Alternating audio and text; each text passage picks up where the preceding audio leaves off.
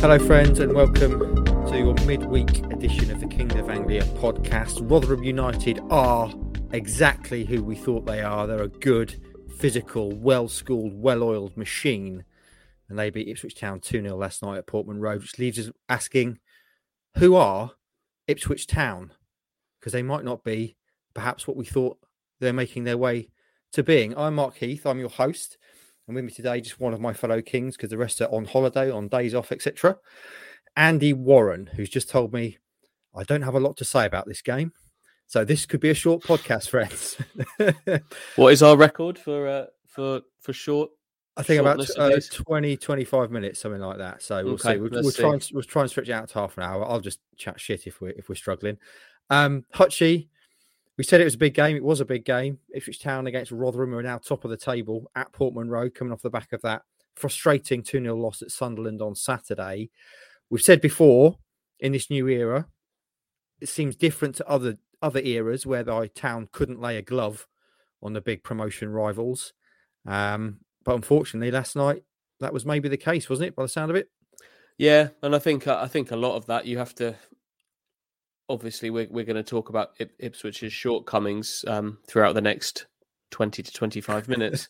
um, but um, I think I think first and foremost, I think you need to you need to acknowledge what what Rotherham have been and what they continue to be. Um, this is the third the third meeting between the teams in in League One, and, and all three games, uh, all managed by Paul Warne for Rotherham. Uh, obviously, two Paul Lamberts and one Paul Cook for Ipswich, but all all three have kind of gone this way. Um, arm's length, hmm. um, very solid from Rotherham.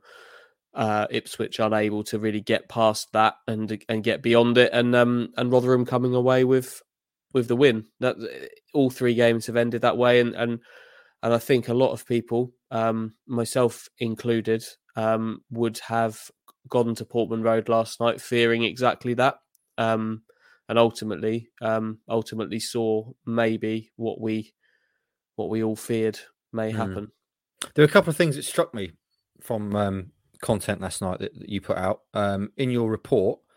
You said that Portman Road felt a bit flat maybe uh, alluding there to what you've just said. Um, people fearing the worst before kickoff. And also, you said, both you and Stewie said independently that from around 50, 55 minutes onwards, you just felt like Town weren't going to get back mm. in the game. Yeah.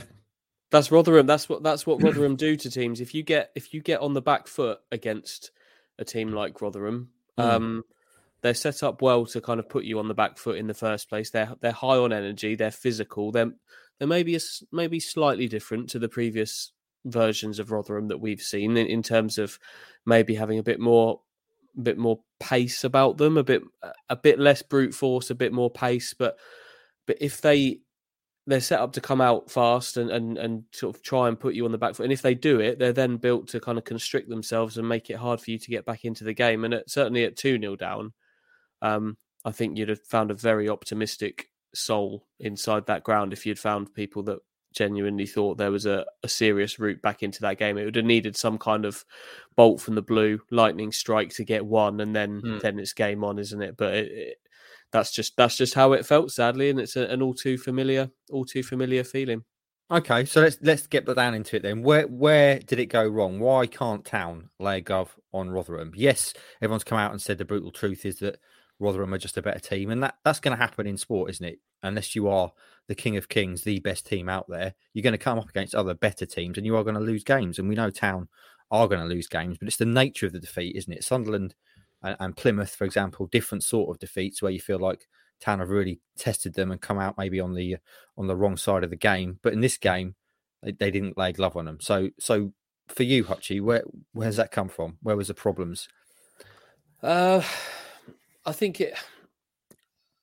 We talk about Rotherham being a well-oiled, well-oiled machine, um, mm. and that's exactly what Paul Cook wants his Ipswich Town team to be. It's all very defined um, in what he wants his teams to do. He want he wants his fullbacks to maraud forward and and play as wingers. He wants his midfielders. He wants them to sit deep and, and stroke the ball around to the flanks, um, spread the play, work teams around and find space.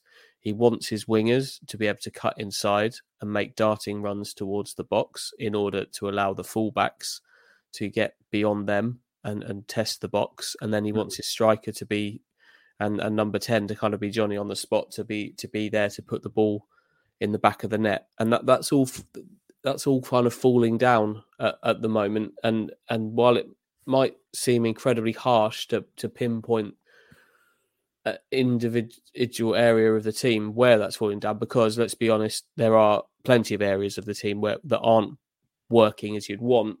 But for me, the one that's kind of letting it all down a bit is what the fullbacks are able to do because that then impacts every mm. other every other role within the team. Um, and the fullbacks aren't giving they're not giving Ipswich the the attacking threat that that allows the midfield to look good in those roles that then allows the the attacking wingers to kind of get inside and it's all just falling it's all falling down there. Last night i thought the real problem was just that the pace of the team not necessarily in terms of running speed but just one paced. It was very one paced and um, there wasn't an awful lot in there to kind of change the tempo of the game, to change where the game was being played, to to change just to change the, the speed of the Ipswich attack, and, and it all looked quite predictable. Um, mm. And for a team like Rotherham, who are as organised as they come, they had back three in there of three like Macauley Bombers battling away against kind of three big centre backs and didn't have a sniff. Mm. Um, if you're predictable against that, they're they're quite good at, at predicting what you're going to do and and mm-hmm. stopping it. And um, and for me, that's that's where the issues the issues were were last night. Okay, what did you make of the, the team? Clements obviously he stuck with him at left back. Um, do you know it right back? We talk a bit more about that, maybe the fullback issue after this. But then um, the, the, big question is always who's which three play behind Macauley Bonne, really, isn't it? And, and last night mm. it was basically three number tens playing behind yeah. Macauley Bonne. What did you make of that? Yeah, I think uh, I tweeted before the game that that was three three number tens. It'd be interesting to see how that worked. Um, I thought I was hoping that, that having those three players in there would lead to plenty of kind of rotation within the game and mm. maybe some un, some unpredictability about where these players would pop up and what they'd be able to do and they could roam around and, and look for pockets of space.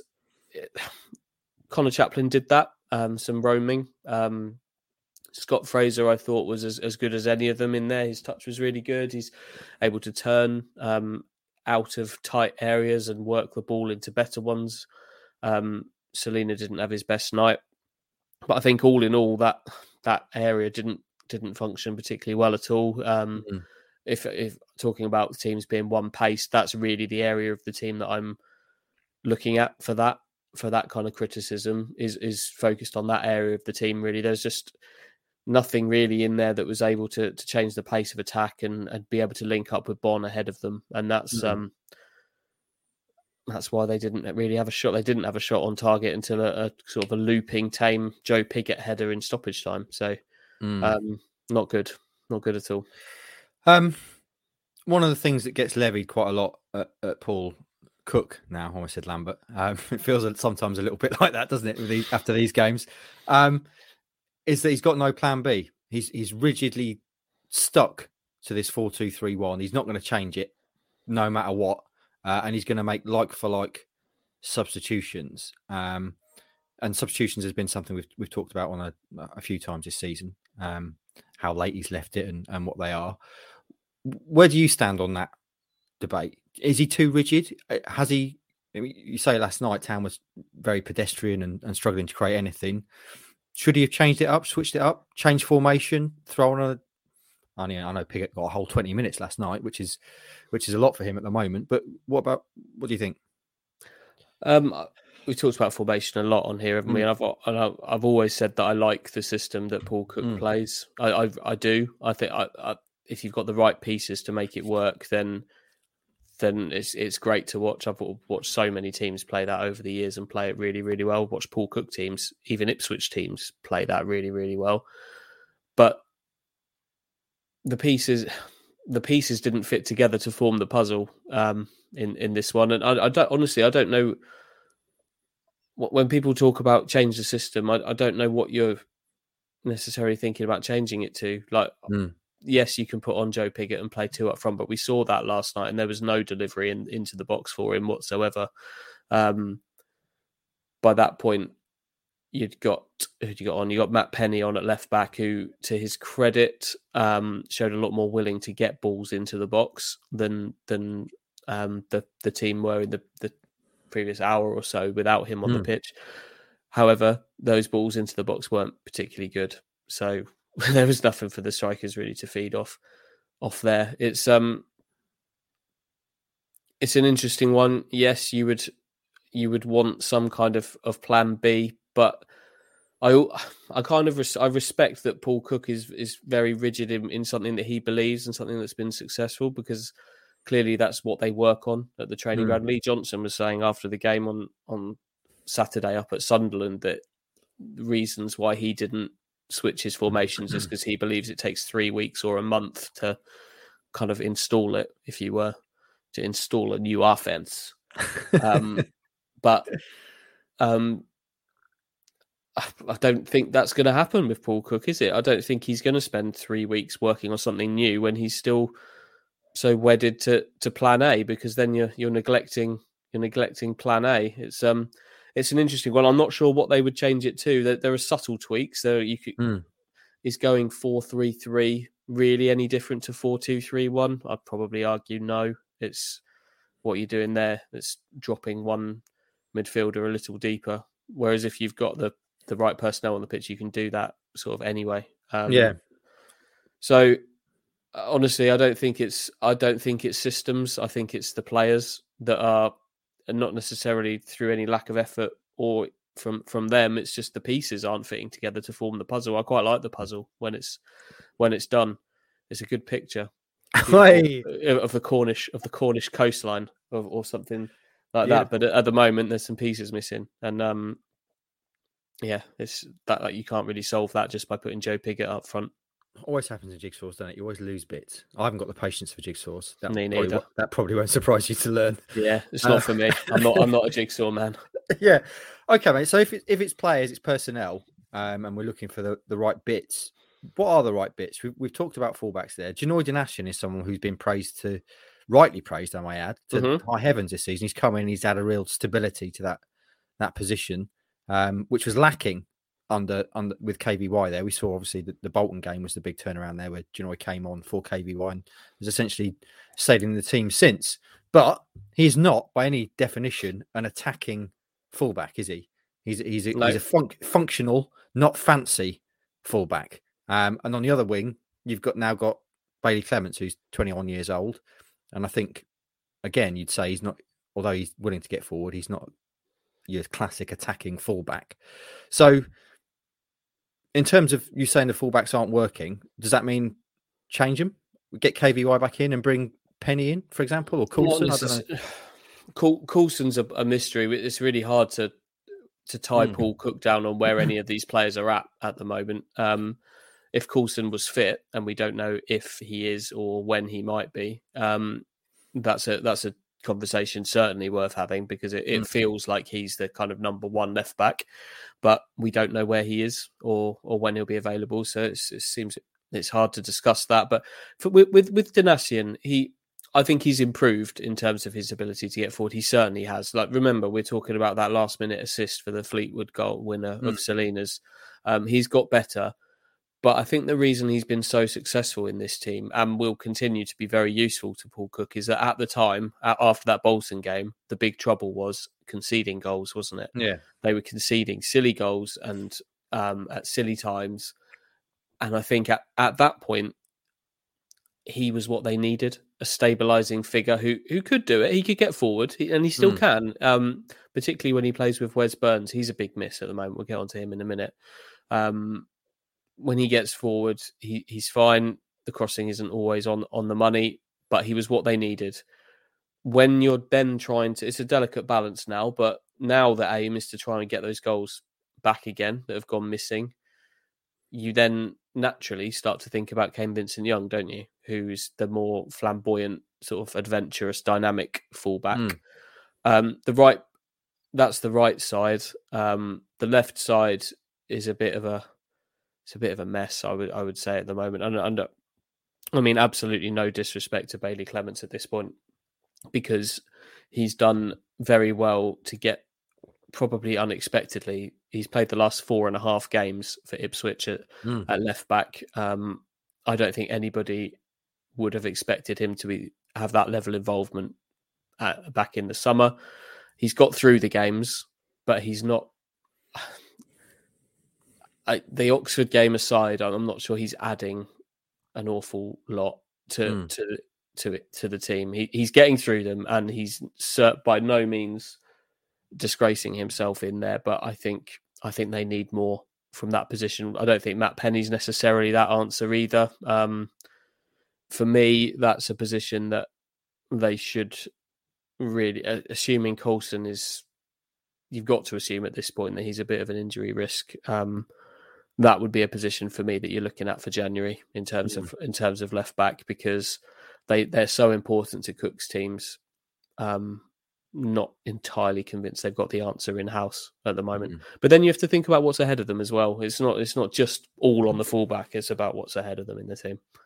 Yeah. Is there any? We've discussed it before. Is there any mileage you think in the short term, at least, not knowing how long Coulson's going to be out for and what the state of play is with Penney? Is there any mileage at all in bringing KVY in to play right back and shifting Absolutely. over to left? You reckon? Or? I think I'd probably do it the other way round. Actually, okay. But, um, I, I, don't I don't know. You you could do it on a match by match basis over which hmm. which side you need which player, but uh, they can both play right and left back. It's um absolutely something I'd be I would be thinking about at, at this point. Okay, something else I know you think about a lot is Wes Burns and his magnificent flowing hair. Um, you're clearly a fan of Wes Burns. I think a lot of people mm-hmm. are, um, and he brings something kind of unique to this side, doesn't he? And it has been a big miss not having him around for the last couple of games. Um, you talk a little bit about missing the Burns factor. Yeah, he's had his quiet games recently, hasn't he? I, am losing track. Was it the the Oxford game where he was incredibly quiet? There's been so many of them in such a short space of time. I yeah. think it was the Oxford game. Um, but in general, in general, he's been the most consistent player in that attacking attacking three. Macauley Bonne loves playing with him um, mm. because he gets balls into the box. Uh, largely on the floor, which I think is where Bonne wants them mm. as well. Um, he's just direct. He can change the pace of an attack. Um, and at the same time, I think he he links up well with Donacien at, at, at, right back as well. I think they're the they're the right side. I think they're missing him. They I, I don't feel like they've ever got the blend right in that three behind behind Bonne. Um, and it's hard to it's hard to know what what that blend is Celina was a long way from his best last night. Yeah, but but he's he's the Bersant Celina I was expecting. I think we talked about this a few times before as well. He's the Bersant Celina I was expecting them to have in terms of can be very very quiet at mm. times mm. um, when he gets the ball, looks positive, isn't always able to pull off what he wants to do, but then occasionally comes up with an absolute masterclass of a of a moment that's the player I thought they'd signed, and, and that's the player they're getting. Um, so if if we're talking about what the blend is going forward, I'd be if Burns was available, I'd play him probably every time.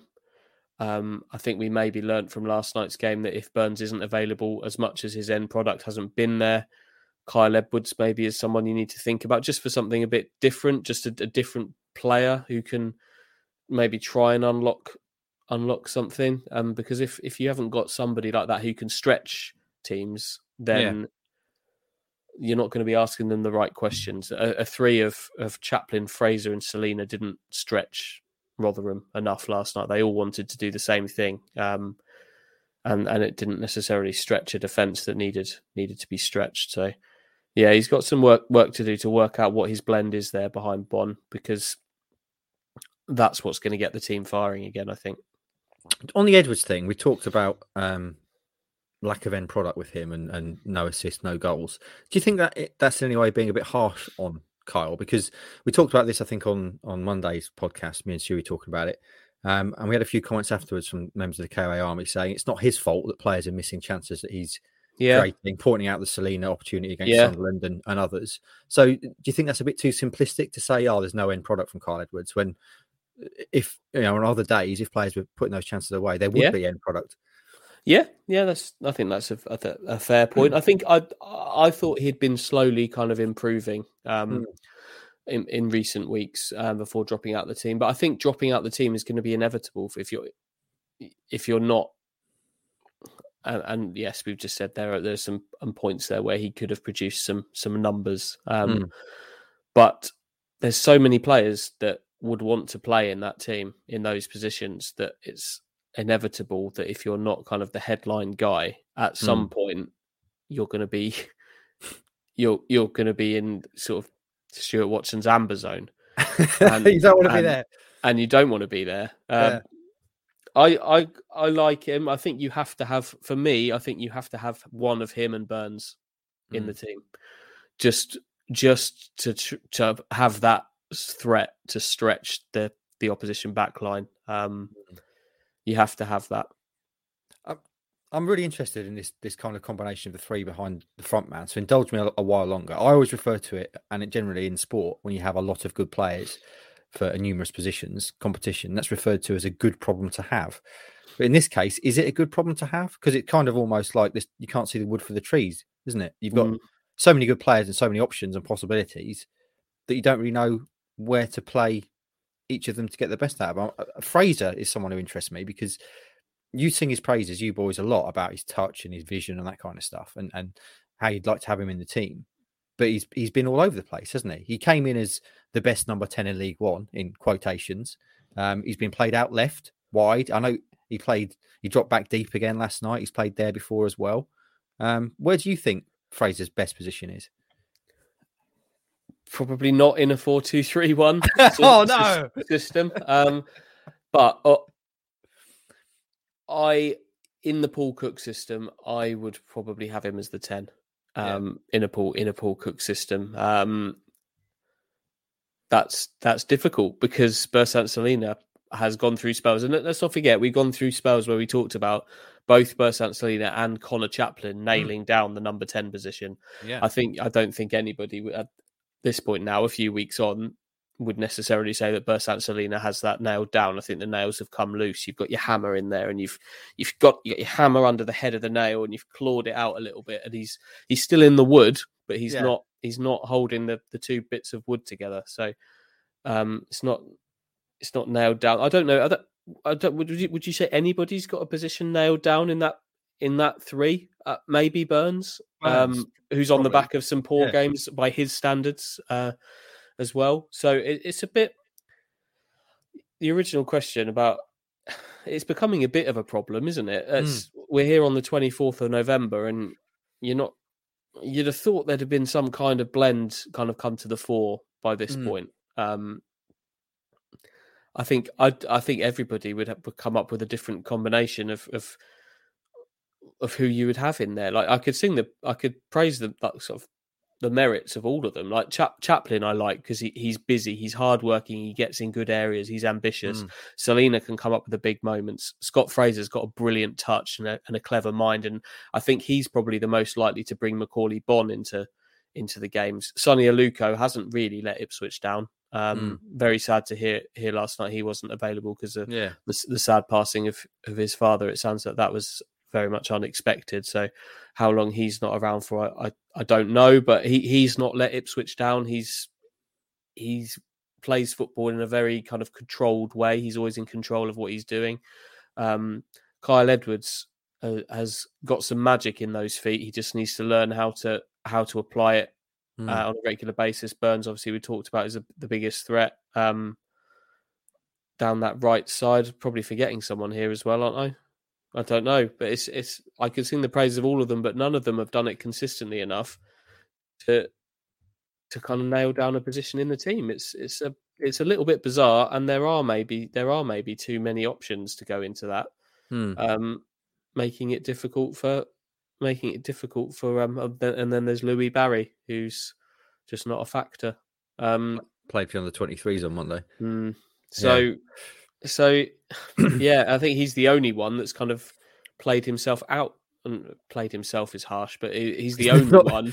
Yeah. He's the only one that's not in probably in serious consideration for each one of these games. Like uh, I don't know what Paul Cook thinks his best three is there because it it just hasn't presented itself. With that in mind, we're talking about like you know needing consistency, mate. Is it just do you just say right? This is my three behind the striker. I'm going to play Fraser in the ten. I'm going to go Edwards left. I'm going to go Chaplin right or Burns right, probably most realistically, and that's who I'm going to play. And I'm going to give him time. And if it doesn't work out, I'm going to give him another game. It, it, I suppose again that, that goes back to having so many other options, though, doesn't it? Because if you t- the temptation is you play him for one game, it doesn't work, and you go, oh, it doesn't work, and I'll change it again. Yeah, yeah. Well, Paul, Paul Cook's well, Paul Cook is loyal, isn't he? We've seen Yeah, that. He, he he doesn't want to do that. He wants to. He wants to players to keep the shirt, and I I I think he's probably been been true to that. Um, Celina, we did talk about him having the number ten position nailed down. He's kept that shirt, um, but there has to come a point where that becomes a consideration again, and I think we're maybe we're maybe there. Burns, I think had had some poor games, but um, obviously he's out at the moment with a hamstring problem. But I think he's done enough to have a shirt, and Paul Mm. Cook's continued to give him that give him that shirt.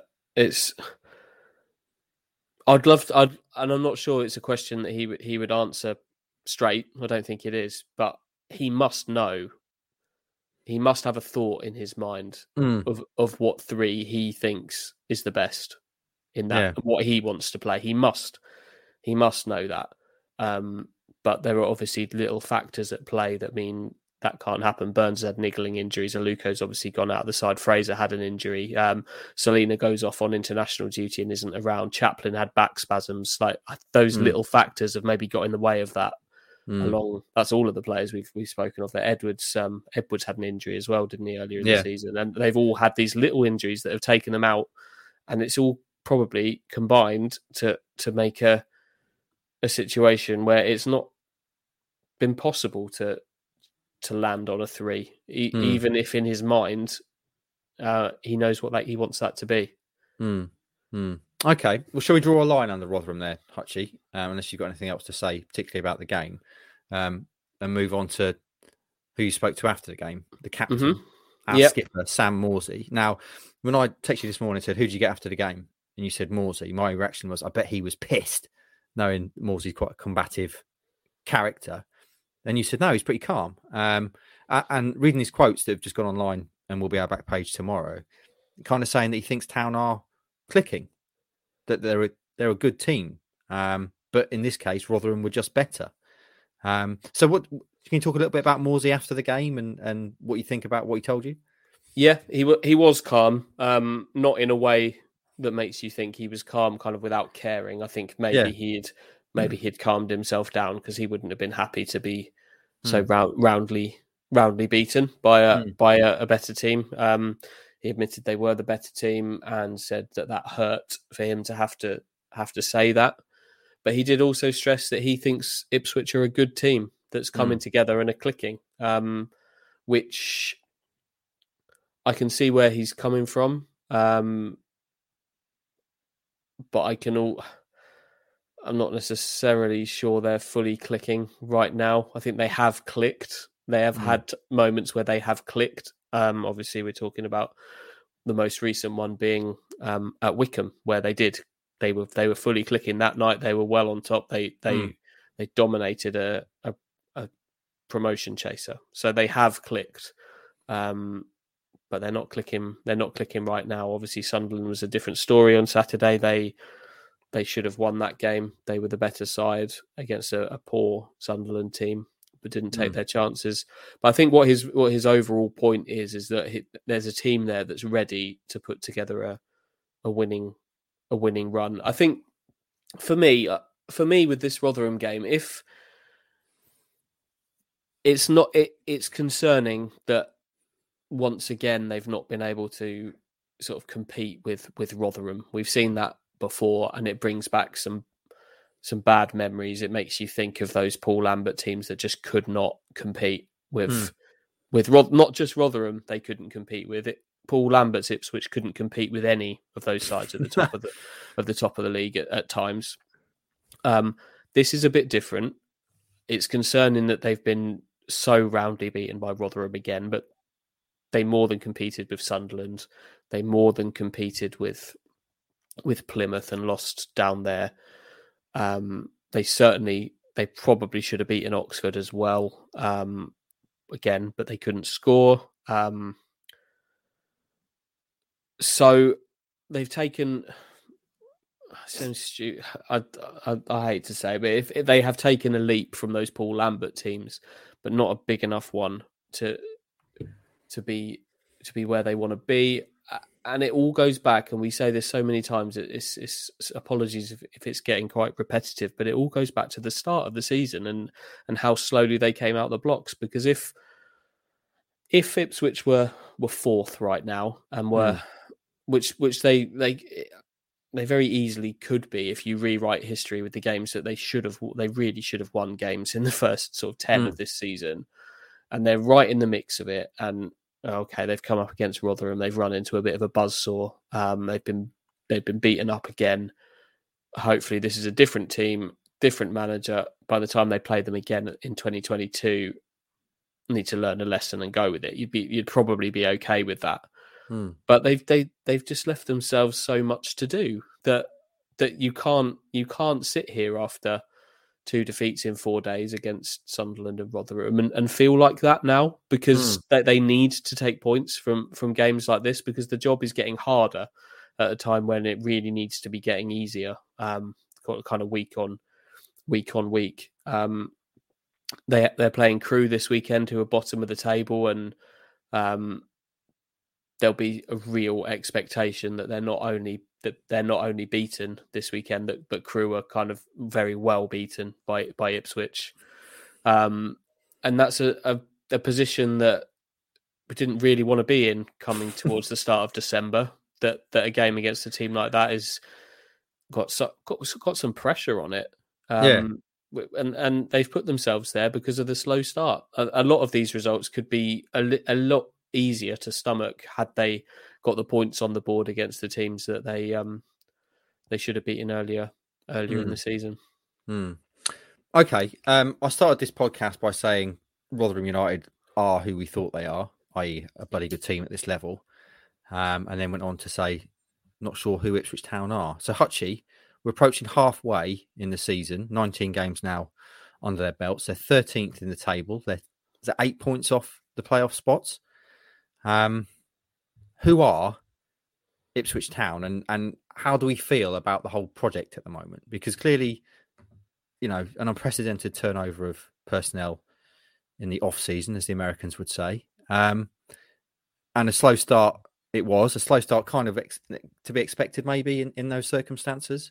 But you look at the squad, high expectations. Everyone's saying the right things off the pitch in terms of the owners and the, the kind of feeling. Um, but when it's all said and done, Ipswich Town are still 13th in League One. So who are Ipswich Town, do you think? And, and where are we in this kind of big project? Are we? Is it fair to say we're behind where we should be at this at this point? I yeah, I yes, I, I I'm not sure what the kind of internal opinion would be on that if mm. if they hmm. were talking about mm. it public publicly, but I, I you have to say they're behind they're behind at this stage, and it's all because of that start all yeah. because of, all because of that start. Um, it it was they were slow out the blocks. There were reasons to be positive amongst those games, but at the same time they just lost silly, silly points. Who are Ipswich Town? They're, they're still a work in progress, but they're a work in progress at a time where we would have expected to see more progress. Hmm. Um, The ownership, um, a phrase they use, is having a healthy, a healthy impatience for success, and I would expect that they were expecting this team to be higher up higher up mm. in the mm. table right now. I think everybody would say they expected to be higher up in the the table at this point. I, I don't think it's um it's certainly time there are certainly some worries to be had. I don't I don't necessarily think it's it's time for huge huge panic um because there is a still still a long way left in the season but mm look, the gap is the gap is eight points to the playoffs, but Sunderland have also played two games less in sixth. Mm. So it's going to need, as we've been saying probably since the very the start of September, we've probably been talking about this now. They are going to need they're going to need a seriously consistent run, and they're going to need that big blast at some point. I think at, at various points we've talked about how that that might not need necessarily need to come, and they can just churn away and churn away and churn away and get the two points a, a game average by wins and draws. But I think they need more than that now. They're mm. going to need they're going to need what runs of three and four wins on the bounce, and, and a few of them as well, and they're going to have to win return games against the likes of of Sunderland and and Oxford, and it's going to need a vast improvement in the second half of of this season um, if they're going to get if they're going to get to where they need to go.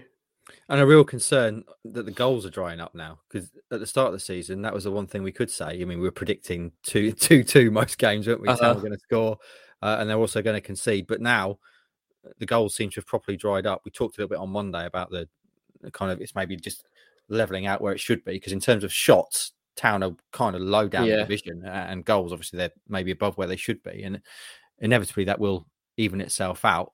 Um, so now they're not really scoring, and they're and they're still conceding, which is a big big worry, isn't it?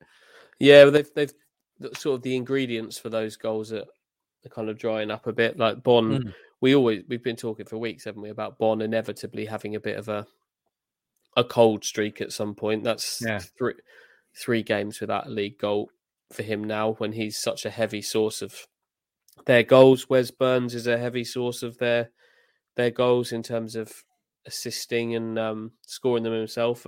He's got a few himself, obviously. Hmm. Um, so yeah, they're missing they're missing the pieces that make that happen and make that blend sort of tick. So they need to find another way of of scoring those goals. You'd want more from that three behind the the striker. I think you'd want number 10 to be weighing in with more than they have been doing. Um, and you'd want, we talked about like Kyle Edwards' lack of lack of goals. Like mm. those players need to contribute some goals. Obviously, Lee Evans scored a hat trick, but um, in after that Doncaster game, was talk Cook was talking about how he'd been sort of telling Evans off for getting too far forward, which is what he wants his midfielders to do is a bit more of a sitter and, and open up play and spread the ball. So that's the big thing, isn't it? If they can start scoring goals again, we talked about that giving Ipswich a puncher's chance in matches. Hmm. Um, if you're not scoring, you you can't win. So hey! it's, it's, it's, another it's another one of those very simple life lessons. you, you, have, you have to score a goal to win a game. Um, I'm really not sure what to think about this Ipswich team now because if I want to look at it and see see reasons to be positive, I can. But if I want to look at it and feel quite negative about it, I can do that as well. It just depends what mood you catch me in. Mm. Okay, so a win is better than a loss. Now followed yep. in, the, in the in the Hutchie pantheon by if you can't score, you can't win. So that's another one for the, the dressing room wall there. on paper, Hutchie, this weekend's game on. By the way, why is the game on Sunday? We... Uh, I think it's an, an option Paul Cook was asked about this at the fans forum recently. Yeah. Um, um, it was an option taken by by Ipswich at a time when they felt it might alleviate some of their because some of their kind of travel might just give them that extra day um, here to, to kind of recover from a, a, very long run of midweek games. As it's turned out, they now have another midweek game next week next week uh, because of progression in the trophy. But I, I, I, think obviously that would use a different group of players. But that's what Paul Cook said. They moved it. It was an option that they took um, to maybe save some legs a little bit. I, I, I don't know for sure, but I, wonder whether it's. I think Norwich are at home on Saturday. I wonder if the fixture computer maybe threw up a very rare sort of clash of those two, um, and one of them maybe was asked to move it. Ipswich, okay. Ipswich, Ipswich took that option and um, we'll play on Sunday at three o'clock instead. Which I won't lie, um, I quite like. It's uh, something just a little bit different. plus, plus, you get Saturday off, which is nice. Um, but uh, in terms of scoring goals, actually, this game, if you're struggling to score goals, what you want to see is is the, the team that's bottom of the table at home in front of a you know your faithful fans, a, a crowd that's been sticking with the, the team all season and giving them fantastic support that's what we want, isn't it? But now it feels like this game there's kind of more pressure on it than there, sh- there should be because everyone's going to expect Town to not only, as you say, not only beat Crewe, but stamp on their throat to use a Hutchism and beat them three or four. So the longer that Town go in this game without scoring, and God forbid they concede a goal, the Hmm. more pressure there's going to be, isn't there? Yeah, yeah. I think you could. You, there was obviously some some displeasure amongst the amongst the fans last night who have been. I I don't think anybody within the club can have any sort of complaints about how they've been backed this season. The support's Mm. been exceptional, home home and away. Um, but I think some old wounds got opened up last night, and um, sort of some old feelings came back for a lot of fans in the stadium. It's completely understandable. Um, and yes, I think most of those that turn up on um, on Sunday will be fully expecting a big win. Crewe have conceded only, I think, only Accrington have conceded more goals in the league this season. They've conceded 34 goals in 19 games. That's as many as Ipswich have scored Hmm. in their in their games. Um, so yeah, you, you look at it, it's, it, sh- it should be three points and a cup, very comfortable three points. I, I you know, I'm I'm not going to come away unhappy if they win this one two 0 something like that. Um, doesn't doesn't need to be four or six, but a very comfortable win. I'd, what I'd really like to see from them in this game is is just to come just to come out and not show any sign of nerves. Come out and be themselves. Come out and be Mm. confident. Come out and be on top. Be the big boys at home. Um, and deal with and deal with Crewe. Don't don't allow any kind of nerves to creep in because that can be a bit of a slippery slope if that's if that's how this team is starting to starting to to work it's very hard to get out of that rut. But if they can come out and, and be authoritative in this game that's that's what i want to see. It doesn't necessarily need to lead to an avalanche of goals but i want them to be on the front foot throughout all of it and um and just try and show some people why why this work in progress is worth working towards if you know what i mean. Um Mm. just b- try and be themselves. That's that's um, uh, your, your question is who are ipswich town? And i don't think any result against Crewe is going to give us the answer to that question just like that 6-0 victory over doncaster didn't provide all the answers to that question but i'd like i would like on sunday i would like this whatever team paul cook picks to come Mm. out and try just try and answer that question a little bit in in the way that you're able to against the team that's bottom of the league because you're not going to change people's minds by beating by beating Crewe you're not going to all of a sudden make people forget about the fact they've they've not competed with Rotherham again and have started losing games to the top sides in the league. But what you can do is come out and, and show who you think Ipswich Town are and just Mm. and just be be yourselves be yourselves and win. That's that's what I want that's what I want from them this weekend Be yourselves. Good, good advice for any any walk of life. A team then still searching for their identity, as Paul Cook said famously. Now searching for careful our souls, our our our souls. Yes, that's right. That's what they're searching for, um, and we'll see if they can find them against Crewe on Sunday. Hutchie, something we've not talked about for a while because there's been a few pods where you've not been around, rightfully having a couple of days off. Um, million pound picks.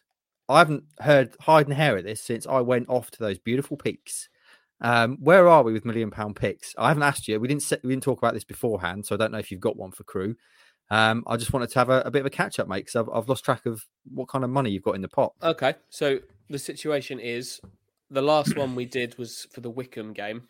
Um, for Bloody various reasons. That was a Yeah. long time ago. Yeah, yeah. That this this money, uh, uh, this money's been sat in the account. I, I don't know. Is the account that you set up for me for this? Has it got a good rate of interest on it or not?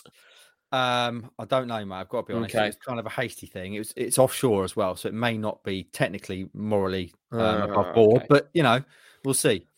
Okay. Uh, well, anyway, there, there's eight hundred thousand pounds in there. Is, is Okay. what is, is what is in the pot. Um, frustratingly, um, because we're doing this so soon after the last game, the uh, the odds that I want, uh, the the, uh, sort of the betting markets that I'd quite like to enter for for for this game have yet to be published because we're doing it we're doing it too soon, uh, and the game's on Sunday as well, which probably Yeah. means I'll do it a little bit later. But c- can I tell you what I actually want? What I want to do, and I'll uh, I'll put the odds down once they're published. yeah, Is that is that okay? of course, yeah. So what I would like to do is Ipswich, um, Ipswich to win the game with a one goal handicap. Uh, so that means to win by more than a goal. So to win by two goals or more.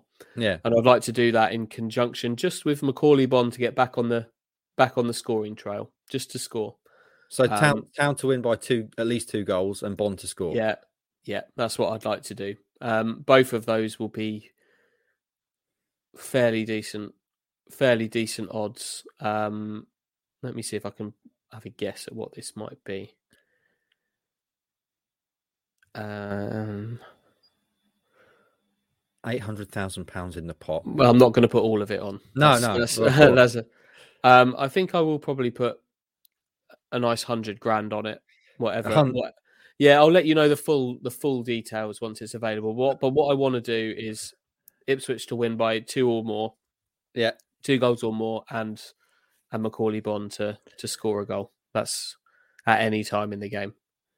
A hundy goes on that hundred bags Yeah. from the million pound picks pot. Um, Hutchie, as you say, will put out the, the odds um, when they are out there because I know people love following the million pound picks and how we're doing.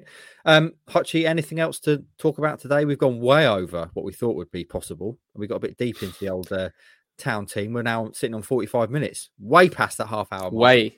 We'll cut. We'll just cut. We'll cut it. Off, we'll cut it off after half an hour. I- not- Leave people cut- wanting more. just cut. No, I've got no other. I've got no other business. Fair enough. Well, friends, I hope you've enjoyed this kind of deep dive into what went wrong last night at Ipswich Town and what might be the way to put it right going forward. Um, just a reminder to support our sponsors, Manscaped. Use the code KOA at manscaped.com for 20% off and free delivery. And also look out, Black Friday is coming up on Friday.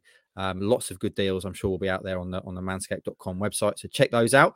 Please hit subscribe uh, via your various podcast providers. 'cause that means you get this in your feed quicker than anyone else. And trust me, friends, you want that this week because the boys hopefully going to sit down again with Mark Ashton at some point, um, and that'll be there hopefully for you to listen to at some point this week. Um, leave us a five star review on iTunes because that helps us again visibility wise in the charts, and also follow us across all our social medias at Kings of Anglia at YouTube, uh, Instagram, Facebook, and Twitter. There you go. Then Ipswich Town. We're still searching for the soul, the identity of Ipswich Town. Hopefully, we'll find out what that is a bit more on Sunday. Have a great rest of the week, friends, and we'll speak to you again next time.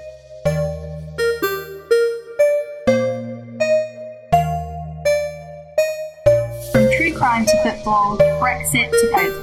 For more great podcasts from Archon, head to audioboom.com slash channel slash Archon.